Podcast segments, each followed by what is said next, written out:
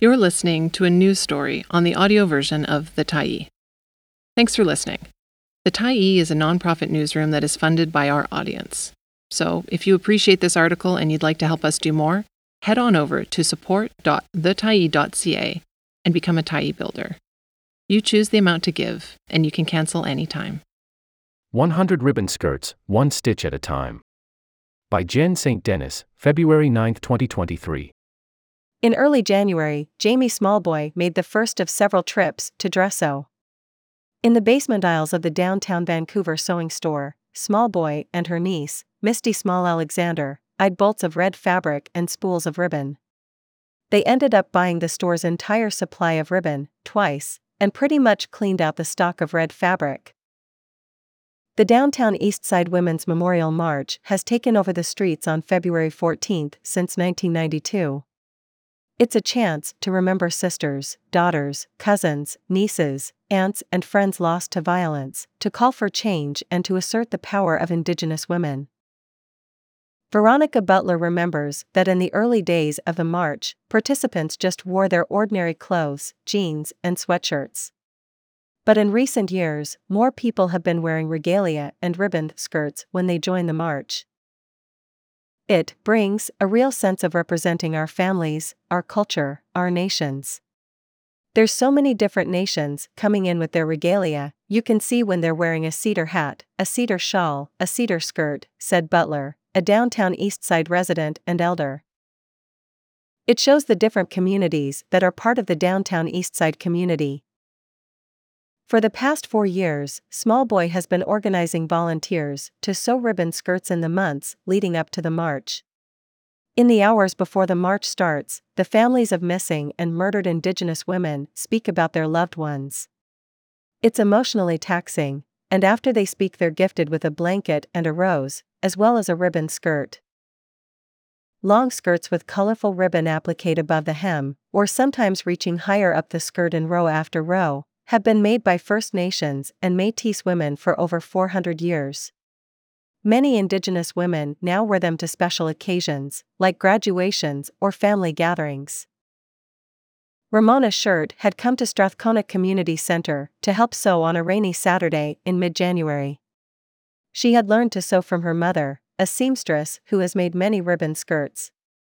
Shirt said volunteering to sew in preparation for the march has been a way to connect with her culture and other Indigenous women in the city, far from her home community of the Cold Lake First Nations in Alberta. A lot of my cousins wear them day to day, and I try once a week, said Shirt. It makes me feel kind of powerful, because growing up Indigenous in the early 90s, we kind of learned to be ashamed of ourselves. So it's kind of stepping out of that and just being really loud and proud.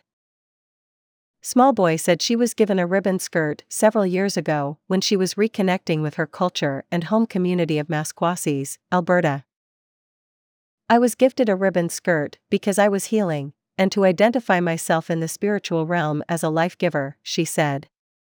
Wearing a ribbon skirt makes her feel connected to who she is as an Indigenous woman, and to her ancestors. They went through different levels of hell, Smallboy said, but they managed to keep their traditions and culture alive. In 2019, Smallboy and her family members made the first batch of around 100 skirts to gift at the Women's Memorial March.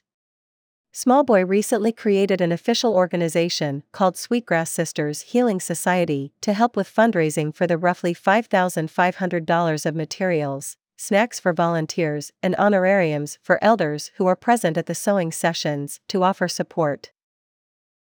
Smallboy's family struggled this year with the tragic loss of her nephew Darius. The 23 year old went missing in October and his family spent weeks searching for him. Then they received the devastating news that he had died, but not been identified, for two weeks. In November and December, when Smallboy would usually start gathering materials and sewing, I didn't have the heart, she said. I didn't feel like doing it, but it has a life of its own now. Throughout January and February, volunteers gathered every weekend at Strathcona Community Center to sew and organize material, ribbons, and thread into kits that can be picked up and taken home to sew. All the skirts sewn for the march are made out of red fabric. Smallboy explained that wearing the flowing red dresses is an invitation for lost loved ones to come march with us. Red is a significant color to Cree people because it is the only color a spirit can see. Smallboy says Dressew, the local, family owned sewing store at 337 West Hastings Street, was the earliest supporter of the Ribbon Skirt Project, offering the first donation to help purchase supplies. Many of the volunteers who come to help sew and bring equipment are non Indigenous women who don't carry the same trauma that Indigenous women do, but want to help. Sitting at those tables, I've asked many of them what brought you to the project. Have you known anyone, or has anyone in your family gone missing or been murdered? And I've only come across one, Smallboy said. But that's the touching part, they haven't, but they want to help. They want to support the families that have. Thanks for stopping by the Tyee today.